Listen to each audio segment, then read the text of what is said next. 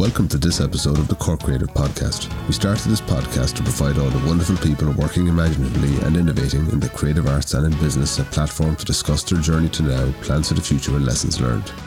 If you would like to learn more, please visit corkcreative.ie. I am Patrick Kiley, your host. I'm the founder of Flux Learning Limited, a digital education company proudly situated in Clonakilty, County Cork, where I live and work. I am delighted to welcome Louise Bunyan to the podcast. Louise is Ireland's number one LinkedIn trainer and is a guru of all things digital marketing. She's an award winning digital marketing consultant, blogger, writer, and founder of smartfox.ie, which specializes in LinkedIn training for job seekers, sales, and business development teams and students.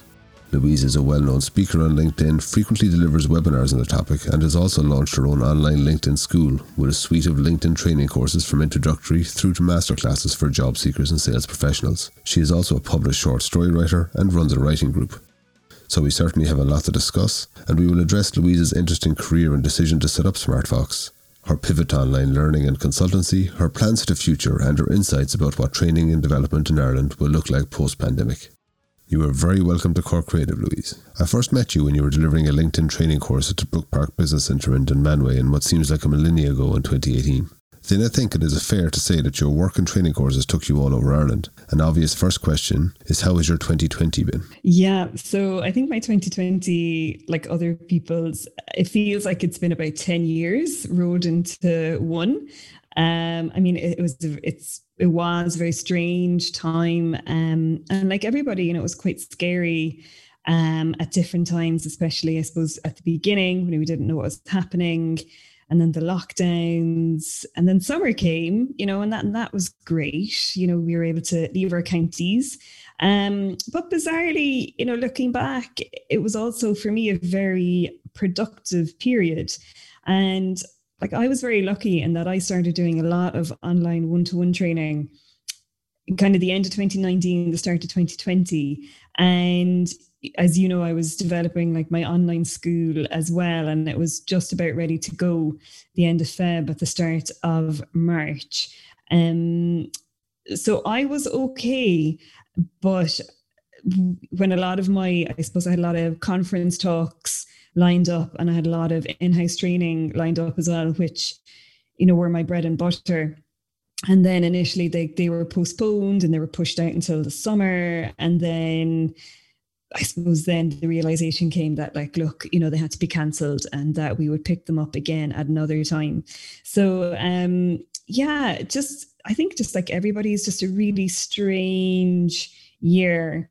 And I like the way people are thinking now that you, your birthday doesn't count, you know, in 2020 or 2021, that like it's, it's, just a nothing year. So like we don't, we're not aging, you know, that that that birthday doesn't count. So that's the way I'm looking at it. Fair enough. We have discussed this previously, and I think it is a really inspirational story for Cork Creative listeners to hear. An ode to resilience and fortitude. Can you describe your career in marketing and your decision to found SmartFox? Yeah. Um, okay. Thanks. Thanks, Patrick. That's really nice of you to say. Um, so I don't have a typical like that straightforward path to marketing, and whenever get I asked get asked this question, I always just wonder like why didn't I, for whatever reason, when I did my leaving cert, why was it never an option for me to do marketing in UCC or UL? Like we didn't know what marketing was back then. So I would have done my leaving cert in 1999 and I studied media and communications and geography in Mary I in Limerick, which is part of UL. I didn't get the points to do communications in UCD, and I'm still kind of a bit better uh, over that. Um, so I like that course is actually brilliant. It was a, it's a four year degree course, and in our third year we go on co-op. So I would have uh, actually run the student union newspaper for six months, and then I went to study in Houston, Texas uh, for six months as well. So that was incredible. And then I graduated in 2003 and I worked in a bar in Watergrass Hill for about seven months. And Facebook was only beginning to start around then. And I'm going to sound so old now, but Bebo was the big thing. And we actually thought Facebook was really boring. You know, it was like white and blue, and you couldn't have colored backgrounds or anything like that. Little did we know what was about to come.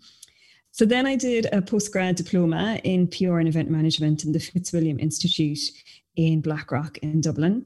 And I would have done a, a, quite a bit of PR around that time after that. And then I lived in Dublin in the Celtic Tiger and I worked for uh, quite a well known, high profile restaurant. And I was the girl in the office, but I was also doing events. And they were the in house caterers for Brown Thomas. So, and, and really high profile events. So I remember in one week we had the launch of the designer floor in BTs. So we were doing all that. And then that was on a Tuesday. And on the Thursday, we were doing the launch of the big top shop at the top of Grafton Street. Um, so there was a couple of cocktails left over from that. So that was a nice perk of the job. Um, and then I did an about turn and then I went into the public sector um, with a, a Quango called Pobal and no marketing now whatsoever. And that was uh, administering childcare funding. And you know, that was a great job. I worked with amazing, wonderful, lovely people. I have such good friends from that time. And um, the recession was beginning to hit around my two years into it. So I took voluntary redundancy and then I went to New Zealand. I bought a one way ticket to New Zealand because I didn't know whether I was going to be gone for uh, six months or for three months or for nine months. So I said I just buy one way ticket. Um, so I got fund redundancy money from Pobal, so voluntary redundancy, and I did what we call um, CELTA, so Cambridge English Language Teaching to Adults. So that's probably the highest, one of the highest qualifications you can get in English language teaching. So that took a month, and that was actually really intense. Um, so I went off to New Zealand. I backpacked around for about four months, North Island, South Island, and then I started teaching English um, couple of hours a week in this beautiful school um, run by an American company called Kaplan. And I ended up staying for two years.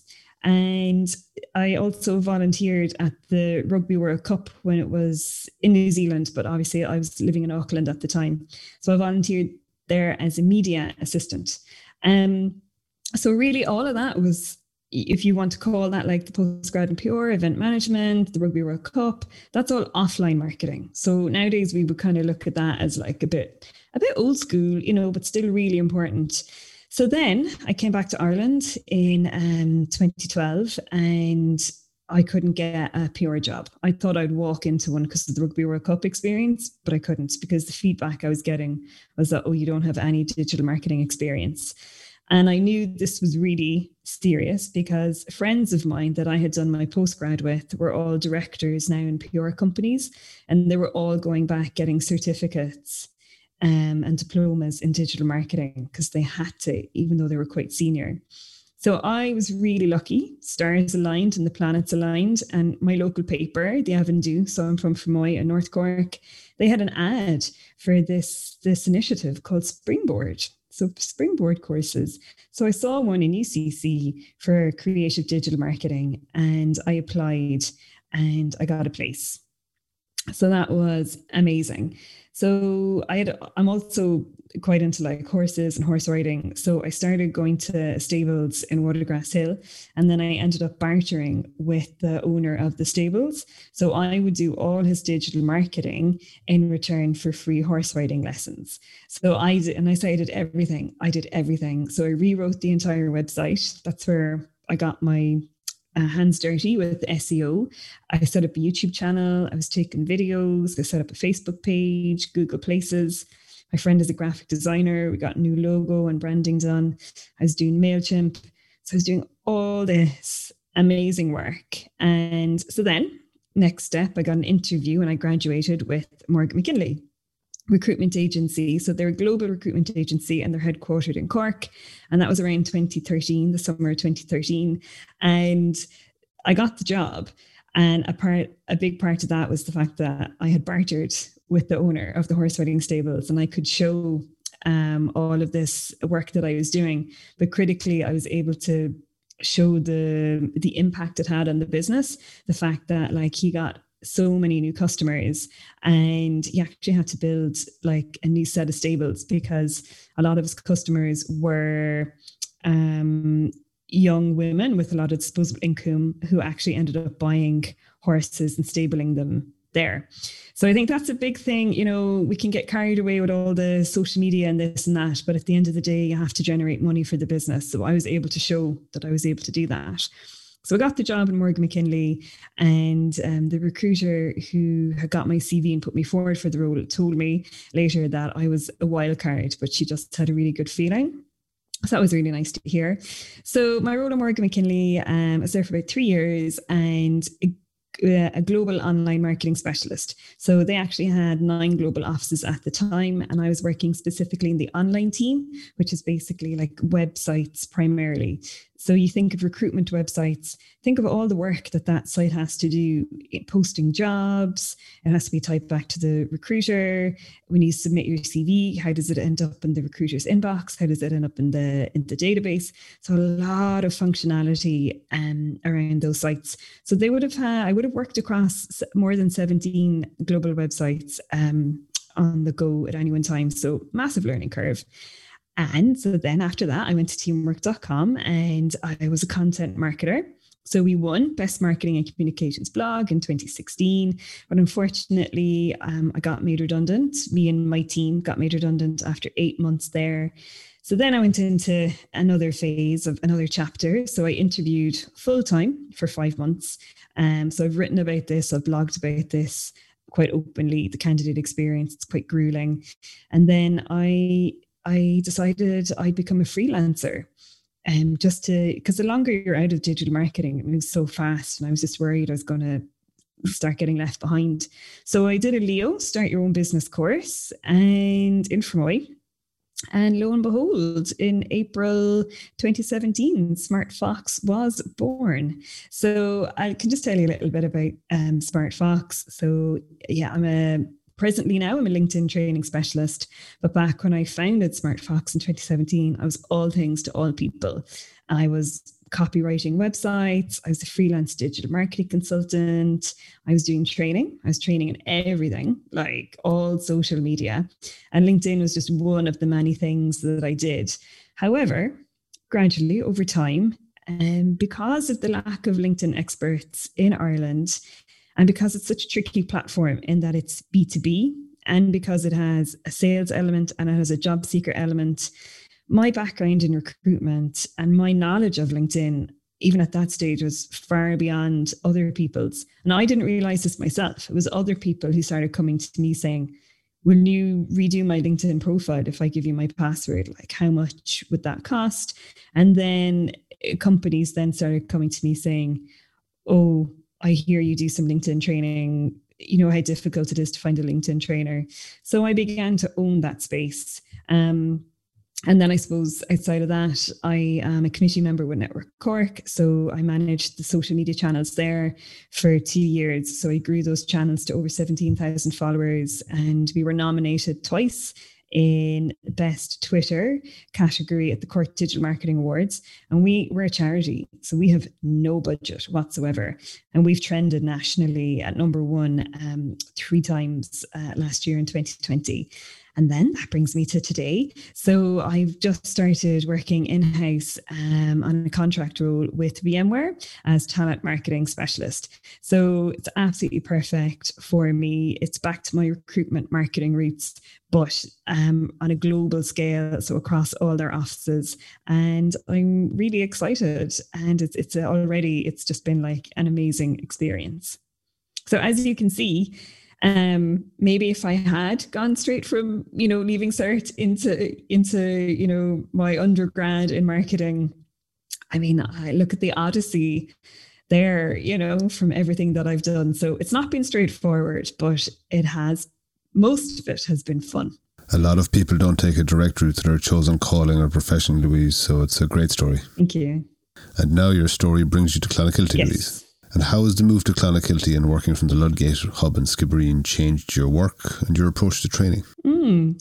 Well, I have to say it's very difficult because when it's a beautiful day, all you want to be is on the Long Strand. I'm obsessed with the Long Strand and Inchydoney and Lough Hyne.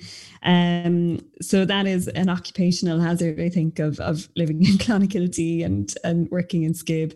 But so work wise, nothing has changed really because I rented a desk. I had a co-working desk in Fermoy in a facility run by the county council. Um, and I think like I am that digital nomad. And so as long as I have a laptop and internet, I can work. So so that's been amazing. But what I have to say, what I've absolutely loved is just the atmosphere in the Ludgate is fantastic. Um, there is a really good atmosphere, like it's a really good crack. And I think for me as a newbie to Clonakilty and West Cork, it's just been so lovely to meet other businesses, um, other employees, um, and other solopreneurs, and just you know to meet new people but also it's been great for networking. And there's so many skills and there's so many really interesting businesses. Like it is a real hub of of entrepreneurial um, people and innovation in in the ludgate. The facilities are amazing. Like the internet is just second to none.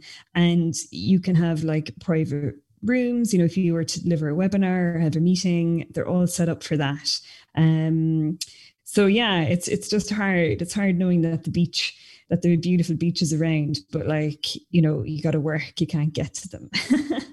I must say that I do on occasion stop and remind myself of how lucky we are to effectively be living in a in a resort, effectively in West Cork, with the beautiful scenery and beaches.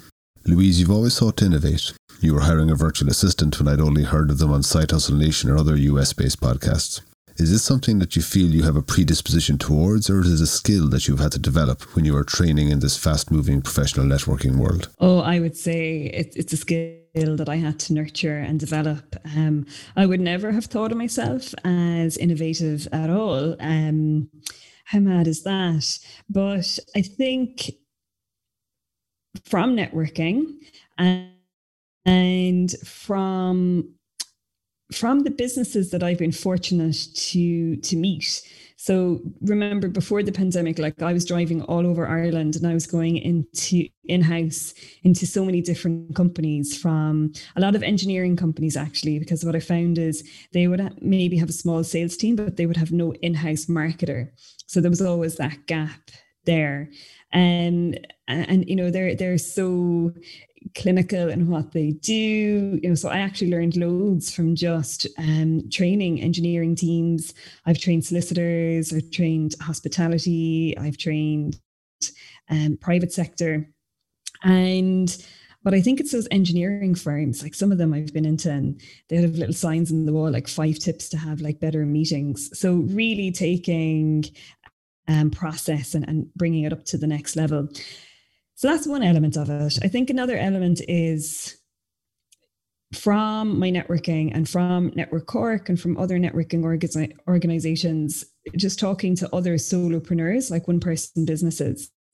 Um, and what I found was that I was I, w- I was getting quite bogged down and burned out by what I call death by a thousand paper cut tasks. So, for example, invoicing. You know, if I was running a workshop in a hotel, I'd have 15 people.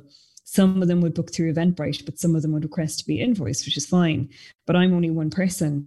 So I would have to manually create maybe six, seven, eight individual invoices and email them out and that's one task. But then imagine you have to do your VAT returns and you're combing through emails and you're printing out invoices and you're filling out Excel docs.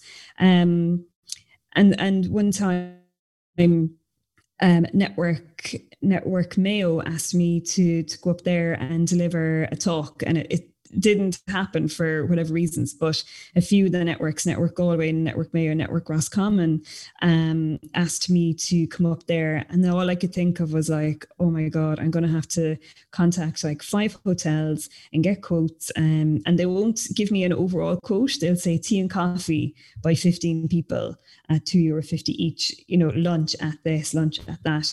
So I'd heard of um, this lady uh, who was a virtual PA who was working for a few hours with a friend of mine.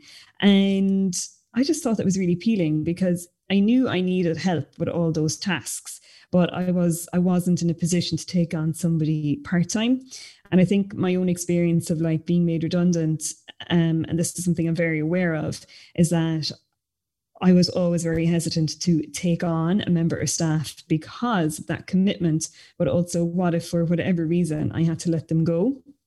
Um, and I and and that's something you know that I've really thought about. So this was perfect because you're outsourcing the work to an individual. Um, it's a service that they're providing for you, and um, so yeah, I did. I got a virtual assistant, a wonderful lady, and um, gradually kind of trained her up and how to do various tasks. And now what she can do in an hour is phenomenal. Like you know, she has a little timer clock and you can see exactly how much time is being spent on this and that. And she's not on like me, she wouldn't be on Twitter half the time or LinkedIn. You know, she's like she does, you know, the, the timer goes on and then she just gets through everything. And so within no time, she had five quotes from five hotels up in the Northwest. She had all the quotes worked out. She told me the pros and cons of each one and she ranked them from like one to five. Um, so it was absolutely money well spent.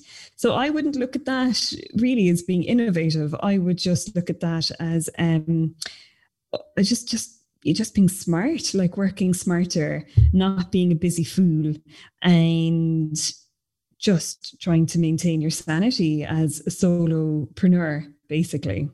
That's fair enough, and they're great points, Louise, in fairness. Um, keeping with the topic of innovation, then, you were planning a pivot to online learning and you were delving into online consultancy long before March 2020 and the repeated lockdowns that followed. How has this experience been for you? Yeah. So the motivation for the pivot was a good chat with my accountant, and he was pointing out mileage and um, uh, costs basically of driving all over Ireland and delivering training in person. So we doubled my fee. And do you know what happened, Patrick?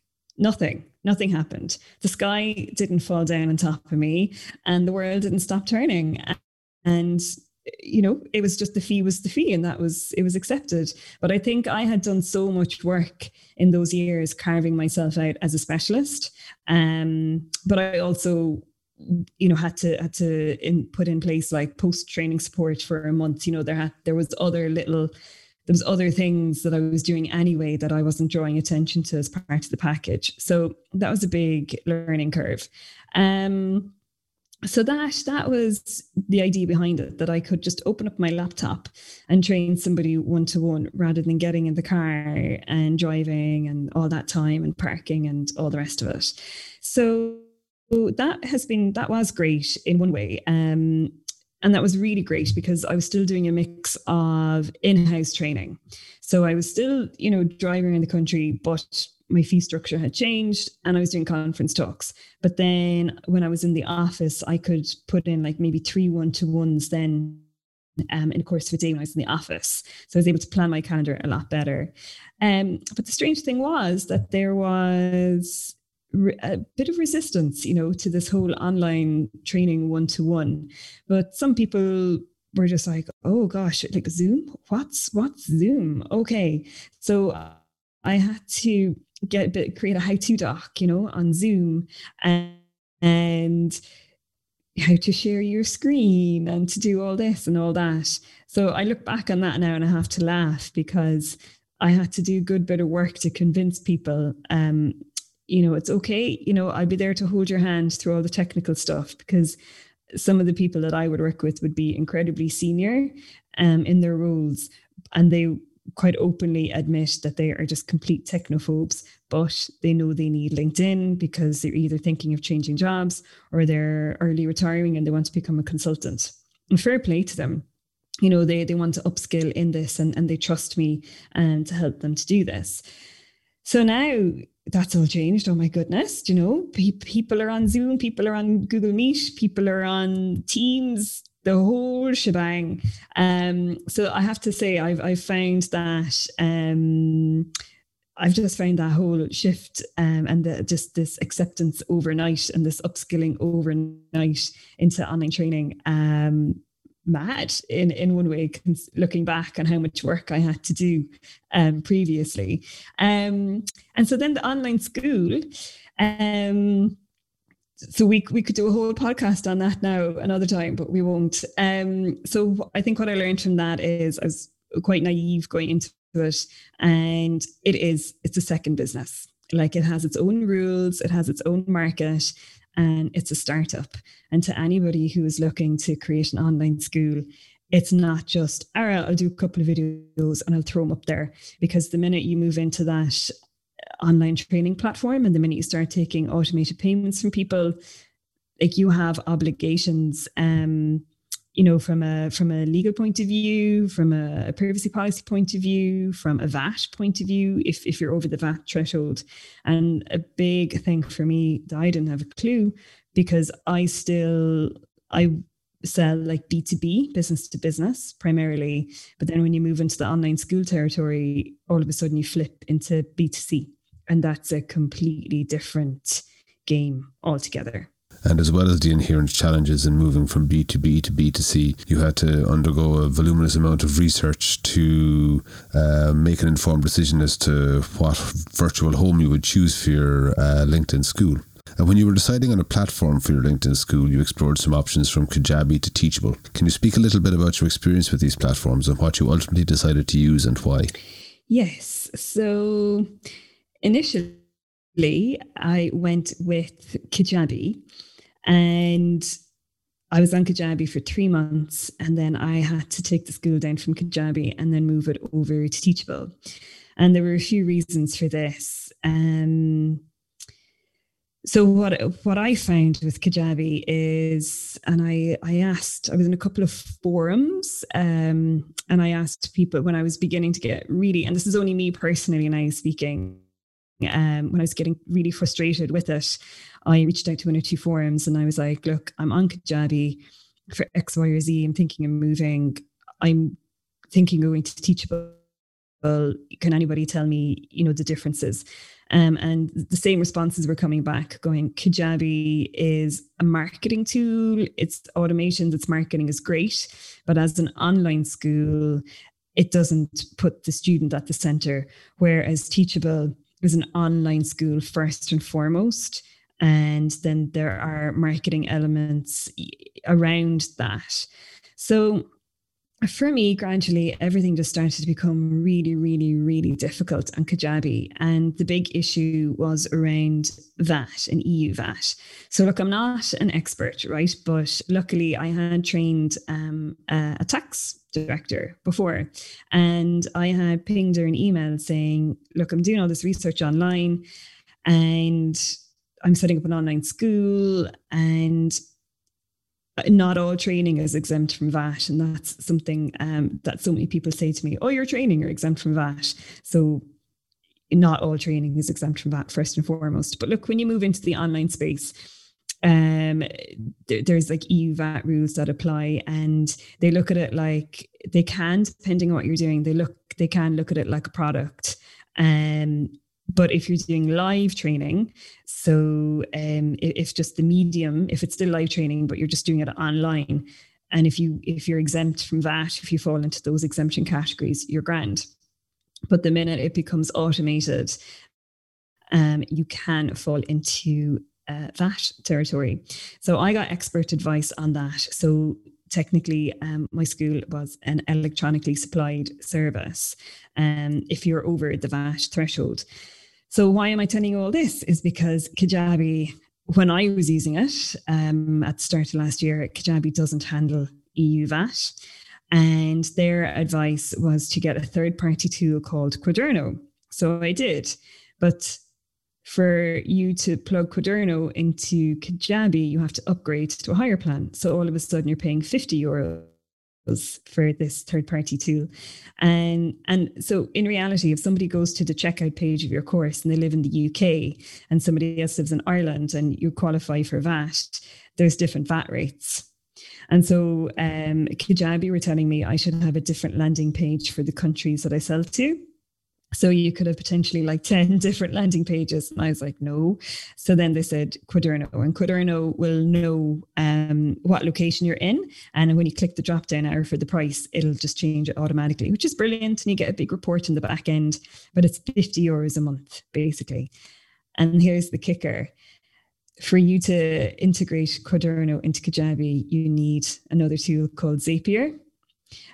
And to to do all this, you can't use the the basic Zapier package. You have to pay. So then that's 20 euros because you need a filter, and filters are from a higher plan.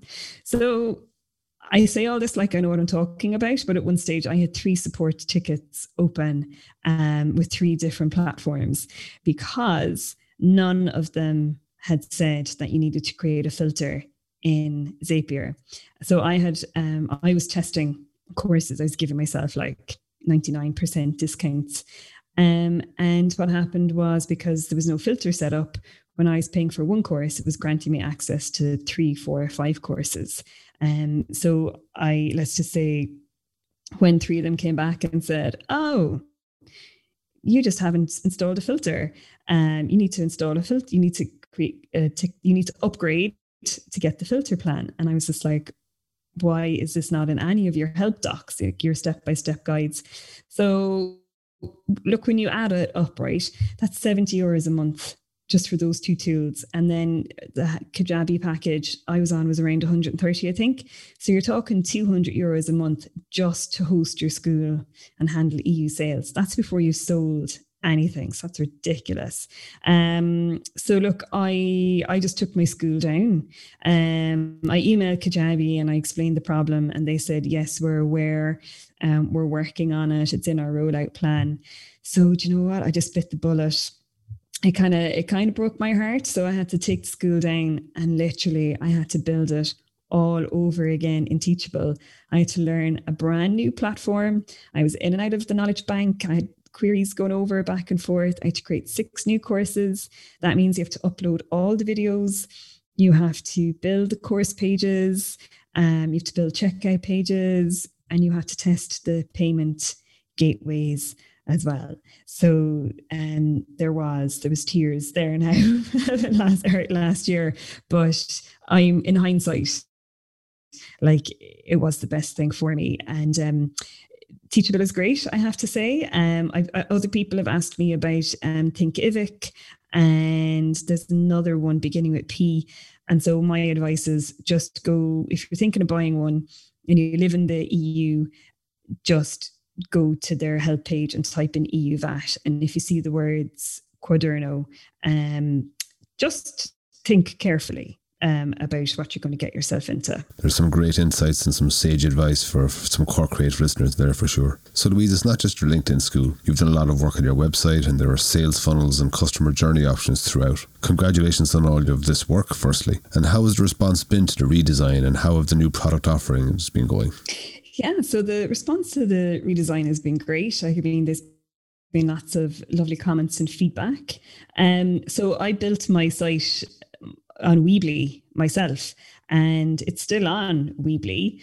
And um, I got a specialist uh, Weebly redesign company um, to do it. So I've written all the words myself. Um, you know, co- like website copywriter, SEO copywriter. It was just the look and the feel um, had to be upgraded, and the SEO is still it's ranking highly, thankfully. Um, so yeah, so you know, people on the training side of it, um, people love the two free short courses that I have, and I have to say that's a great sales funnel. And um, on many respects, so number one, they they log into the free course, and I'm giving away some good stuff on the free courses, to be fair, and um, so they get to just see the quality of my videos, know how professionally they were made and how professionally they were edited. And they get to see me, you know, in action.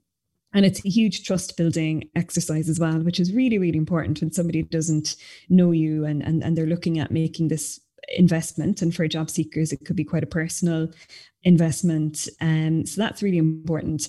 And then from a really like marketing point of view, um, so I get those email addresses into my mailing list. And that's actually where I would generate quite a bit of my sales would be through that mailing list.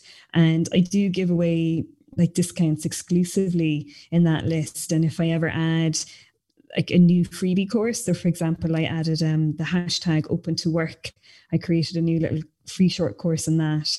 And I told everybody on my mailing list like a week and a half before I put anything on social media. And they've gotten some discounts that I never advertise on social media as well. So again, this is all new to me, that that B2C side. And so I'm learning as I go. But um yeah, I'm I'm I'm really enjoying that part of it, and um, it's just lovely. You know, I'm getting really good feedback. So again, a lot a lot of work, and that was a big decision as well to kind of um, upgrade the site. But I'm I'm really glad that it's all worked out. That's great to hear, Louise, and congrats on all the work on the website again. So, not content with all of that, you're also heavily involved in Network Cork, and you co-founded the Powerhouse Collective. How important has peer support and networking groups been for you and for the growth and development of SmartFox? So, quite simply, it has been absolutely essential and it's been absolutely critical, like on numerous levels. And people buy from people. And, you know, when I'm going into sales teams and business development teams and they're saying, oh, where do I click here and click here? And, oh, you know, how do I add these people? And I just have to bring them back to the start and go, why would I trust you? You know, um, you know, and people buy from people, and how do we get that across on your profiles? And I always say this, you know, to to anybody who, who's a potential job seeker or who's made redundant, you know, like I was suddenly, um, like as an employee, like back in when I was working in house, let's say, you know, when I was in Morgan McKinley and then when it's teamwork.com, like I knew nobody in marketing in Cork outside of those companies. And if you think about it, I went to college in Limerick, I lived in Dublin, um, went to college in Dublin, I lived in New Zealand, and then I came straight back to, to Cork and went to college in Cork in that in my postgrad for um, a couple of months in UCC. And then I went straight in house. And I really like if I had known how important marketing was and just getting to know other people in your industry, um, I, I should have joined Network Cork way, way, way back, but um, I didn't. And I think the reality of how unconnected I was hit me like a ton of bricks when when I was made redundant, I had nobody, no, I knew no other, I didn't know any marketing directors that I could go to and say, are you looking for somebody? Are you hiring? Or do you know of anybody who is hiring? Um, and then I remember about a year and a half ago, one of my friends from Network Cork who works in hospitality, she just said in passing one day, Oh God, I've had like three jobs in the last seven years. And you know what? I've never interviewed for any of them. I've just been um, headhunted and I've just been um, basically, you know, poached. And I was like, what? And she was like, but you're, it's hospitality and everybody knows everybody. And that actually, I remember I, I just kind of stood still and I was like, that's what happened to me. Or that's what didn't happen to me back when I was made redundant. Um, I knew, I didn't know, literally, I didn't know any marketer outside of the company that I was working in. And bizarrely, um, I ended up joining Network Cork about two weeks before I got made redundant. And, you know, this is no exaggeration, but joining Network Cork actually changed my life. And, and I didn't realize it at the time. So I joined, yeah, I was there for about the first year. And actually, would you believe I met my graphic designer at my very first event that I almost didn't go to because it was a few days after I was made redundant. So I had no business card, I had no job. I had no identity. And um, that, yeah, so like, I can't believe I still went. Like, I had to dig deep that night. And there was a girl sitting beside me, and we were chatting. And she was an illustrator and a graphic designer, and she was lovely. And we connected. And then um, I needed a graphic designer when I founded SmartFox. And I got in touch with her and um, we bartered. So I gave her two hours of digital marketing support every week for a month. And she she created the fox the fox logo um so she's responsible for uh, all my branding um everything like the brown the green the fox the whole shebang came from paula her name's paula real um real illustration and I think if that doesn't show you like the power of networking, I don't know what does. So then with Network Cork, we took it up, I took it up another gear and I was asked to join the committee as a social media exec. So I did that for two years. And as I said in earlier, you know, I we grew the following to over 17,000 followers across all the platforms.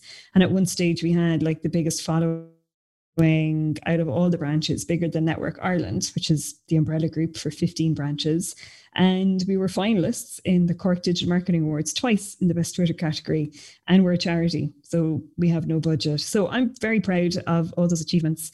And now I've moved to the membership team. So I'm a membership exec and um, oh you know i've Jotforms left right and center. And you know we have like a, an online member directory that we just uh, released to our members a few days ago. So it's it's a really busy role but it's a great role. And again i've met so many people through it. And people ask me about like are you getting business from it? And i say initially you don't because you don't really know anybody but then the longer you're in it and the more the more the more work you put into it and the more you reach out the more you get back from it and like I've been a finalist twice in best new emerging business categories uh, at the at the Network Cork Businesswoman of the Year awards, and I get huge coverage from that. That's really powerful. And um, like I've been a guest speaker um, at, at other networks, at other branches, and, and like I know so many now across like Network Ireland as a whole. And I've made like really good friends, like business friends that I can ask for advice and other solopreneurs.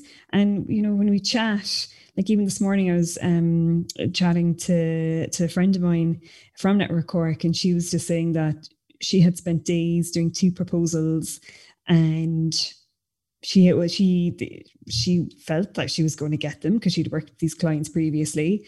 And then they both turned around and had this wishy-washy excuse and she was just like oh my god. And and you can talk about these things you know with other solopreneurs and that's really important. And lastly the powerhouse collective so basically, we're six female entrepreneurs, uh, all women, and um, I was the only North Cork person. They were all uh, West Cork, so I've moved down to Clonakilty. So you know, we're all we're all as one now from West Cork, and um, we launched in the the first week of March 2020. And I have to say, I've never experienced anything like it. Like the response was phenomenal. And it was really good timing because it was International Women's Week as well. So, what do we do? So, we're six female entrepreneurs and we each have a different um, skill set. So, Anna Gronica is a photographer and um, Squirta Lisa is a hair and makeup. So, she would have partnered with Anna anyway, you know, for photo shoots. And Sharon Huggard is a stylist and a coach, and Sharna Malone is a skincare consultant, and Anna Healy is a mindset coach and business coach, and I'm LinkedIn and personal branding. And so what we found was that just naturally, instinctively, we were all working with um, the same types of women predominantly. So high level executives who were either keen just to build up their profile online or get executive career coaching or get professional headshots done because they were going into maybe the, the speaking kind of conferencing space. And so we ended up kind of referring clients to each other anyway, just naturally. And then um, Anna Healy just came up with the brainwave. She said, Oh my God, why don't we just form like a collective?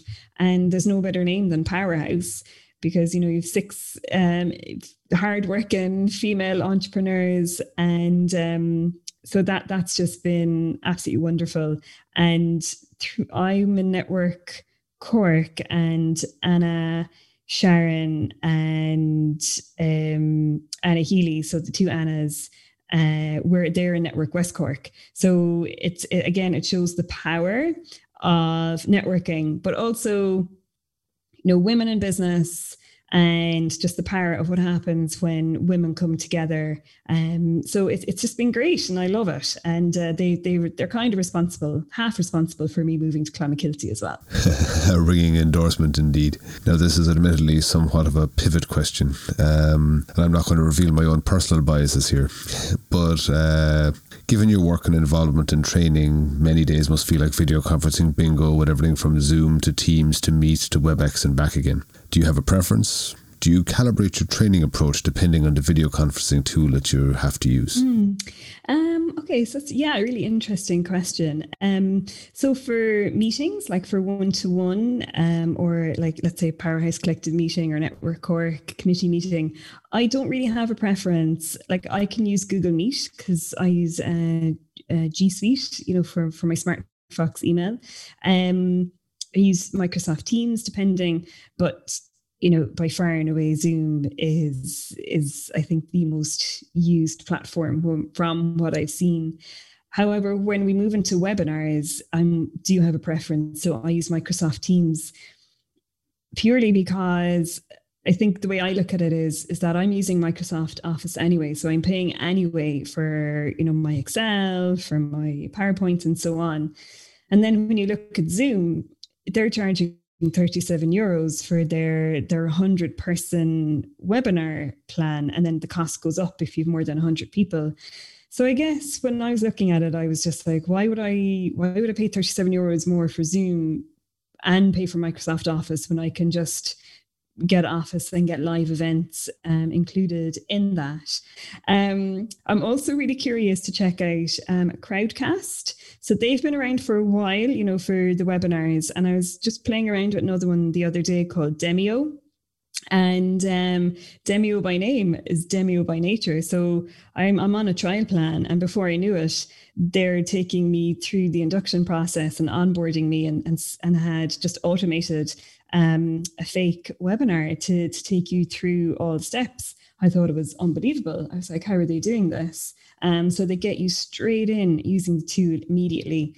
The only thing is, is that is quite pricey. Um, I think it was like 99 euros, I think was, was the cheapest plan. So again, and this is just a question, when the pandemic hit and people started moving into webinars, they were all free. And I've noticed now that this, this is creeping in like maybe a 15, 20 euro charge um, for webinars. And I can totally understand why, because if you need then to pay um, for for webinar tools, I think that's going to be quite common. And a big thing I would just say in general is for webinars, if you're a speaker you're the speaker, you're not the admin.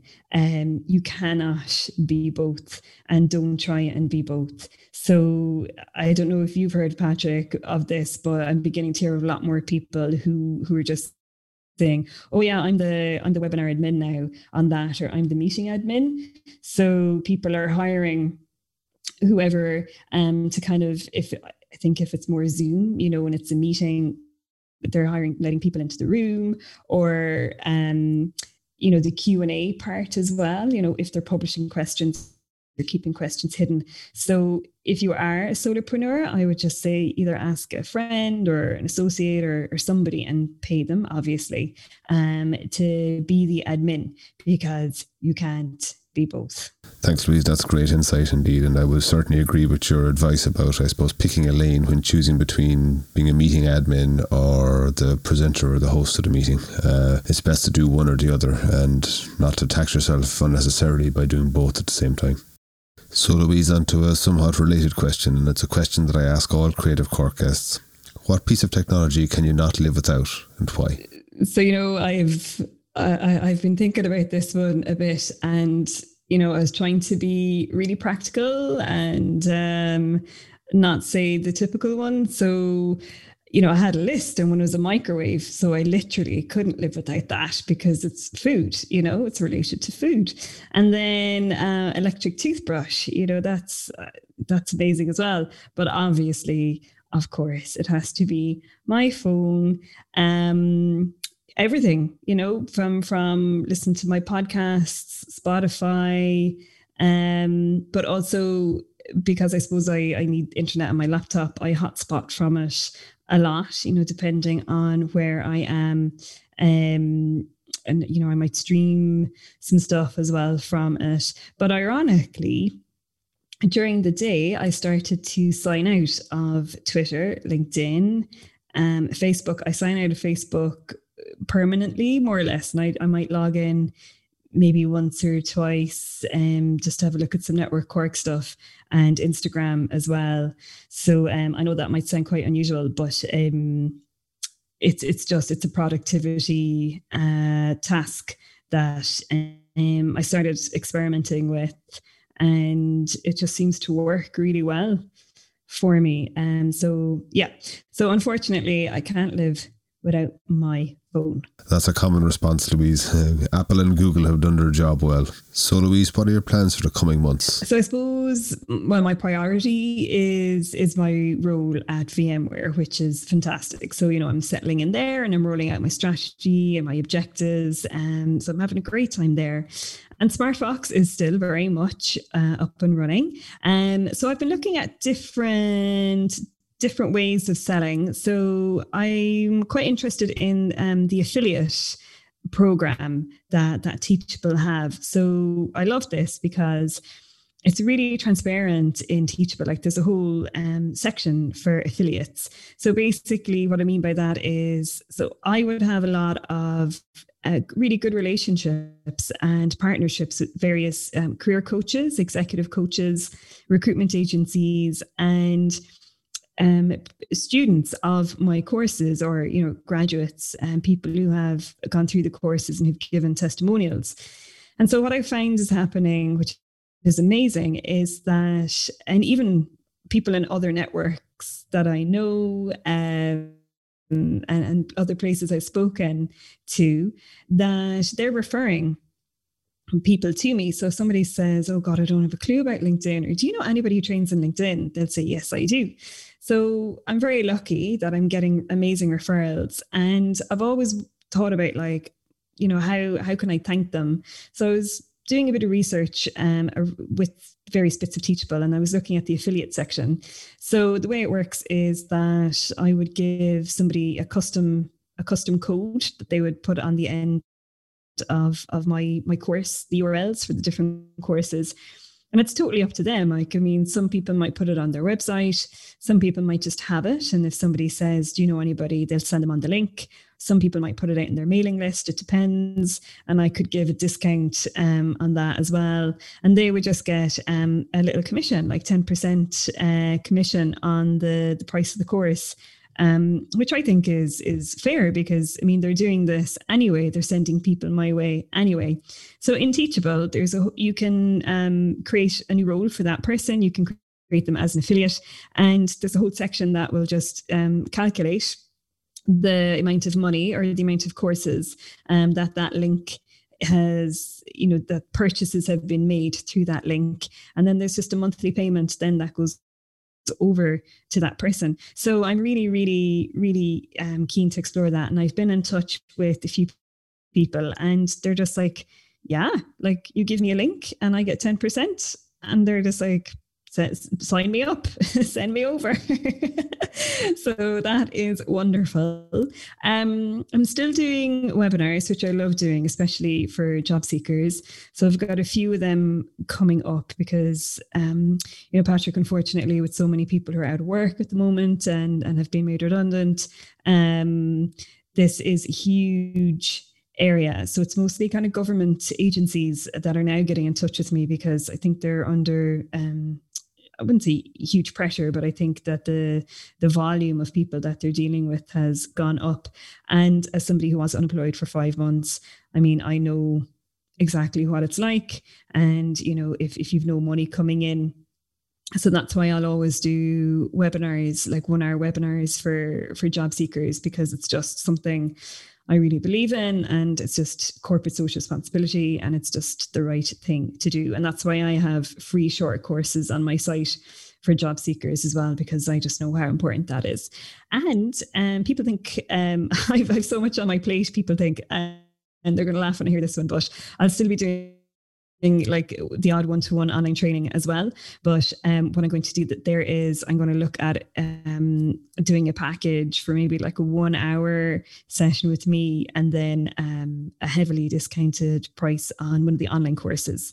And so I started doing that recently, and that's really popular because you get the best of both worlds.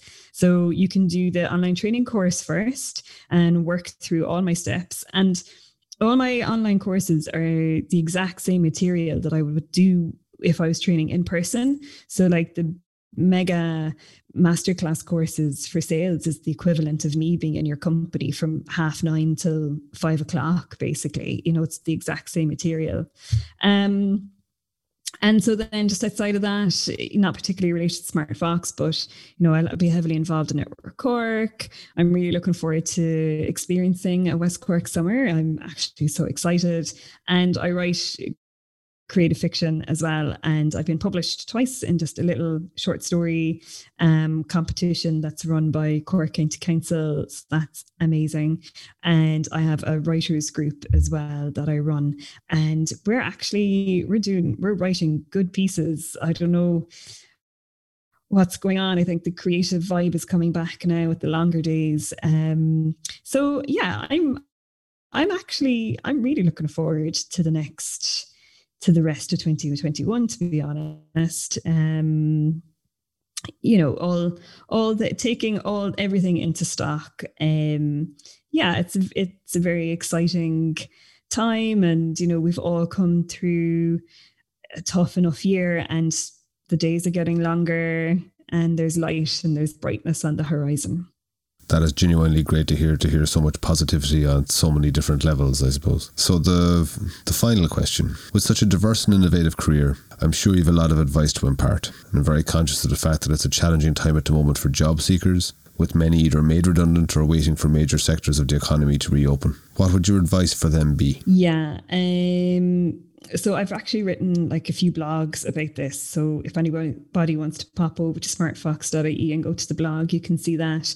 But I think the main things are is that looking for a job is like a full-time job. And even within that, it's it is it's like a full-time sales and marketing job. And sales wouldn't have been my forte ever. And I've had to learn kind of the hard way through working for myself. So I don't know if how practical this is, but if I could go back to myself when I was job seeking, I would just say sign up for some sales webinars, like free sales webinars, and just practice um, that subtle art of of selling. And you know, people buy from people. And when you are a job seeker, you're selling you're selling yourself, your skills, your expertise, um, what makes you better and different, and what you can bring to the company. Um, and that's an art in itself. Another piece of advice I would give would be, um, and it's like a data gathering exercise, interviews and job applications. And I've got that piece of advice from uh, another podcast called How to Fail with Elizabeth Day. And I can't remember the woman's name, but she's also known as, um, she runs a podcast called The Guilty Feminist. And this lady, um, she actually started off in improv and and you know used to teach um, acting. And she said to graduates you know when they come out of of drama school and they're they've no experience and they're just going from endless audition to audition she said don't focus on getting the audition. She said think of it like a data gathering exercise.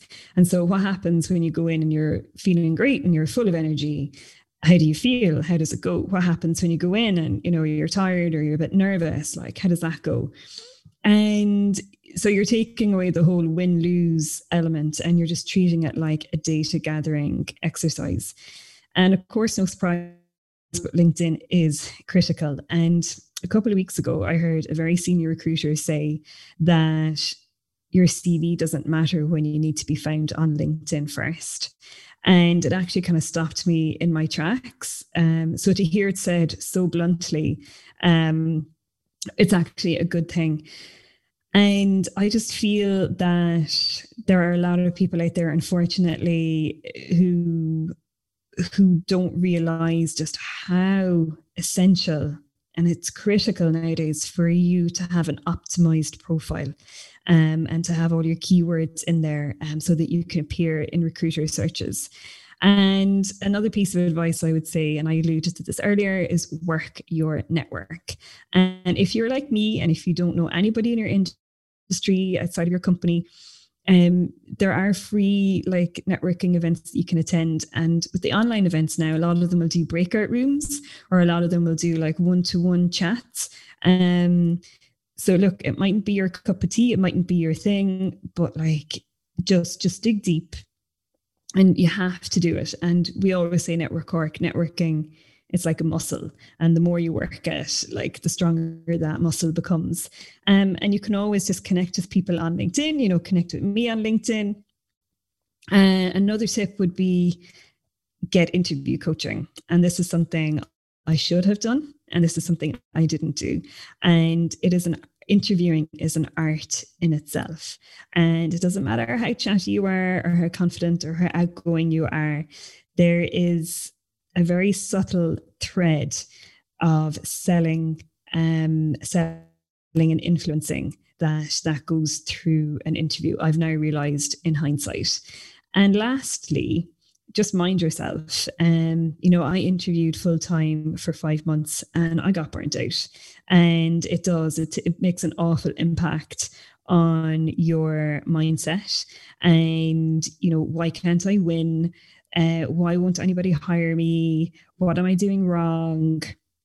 Um, so just if you find yourself in that frame of mind, you know, go to an interview coach because unfortunately there it, there there's an art and there is a way to to succeed in interviews if you are the right person for that job.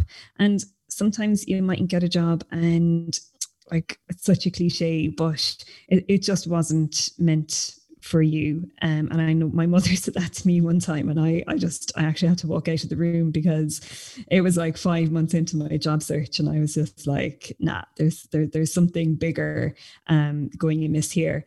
And then the irony is, I started working for myself, and um, I started winning clients, and I started landing all these these gigs and and selling and carving out this niche, like unbeknownst to me. So if if you are in an industry maybe where you can freelance or if you have an idea um i would say look into that because that is actually very impressive. And when you go into an interview you have concrete examples of i did this i did this i created this and the bottom line is how are you going to make this company more money if you're in a marketing role? So if you've worked for yourself and if you can give examples of where you have sold you have landed clients you know you you got invoices paid you got money coming into your account you've run a business. I think if you're interviewing um, for an sme and you're being interviewed by a managing director they will tap into that massively. And that can be very very impressive. Thanks, Louise. There's a lot of great actionable and practical advice there. Really useful. Thanks, Louise, for taking the time to join the Cork Creative podcast. I learned a lot, and I'm sure listeners did too. If you would like to learn more about Louise, her career, online school, webinar, or guest speaker opportunities, you can find her on, and this is a surprise to no one, I'm sure, on LinkedIn. Smartfox.ie will bring you to her online courses, including two free short courses, and her blog with more free tips. You will find these links in the show notes for this podcast also. I hope you will come back on the podcast again to speak about your developing digital portfolio, Louise. Every good luck for 2021 and beyond.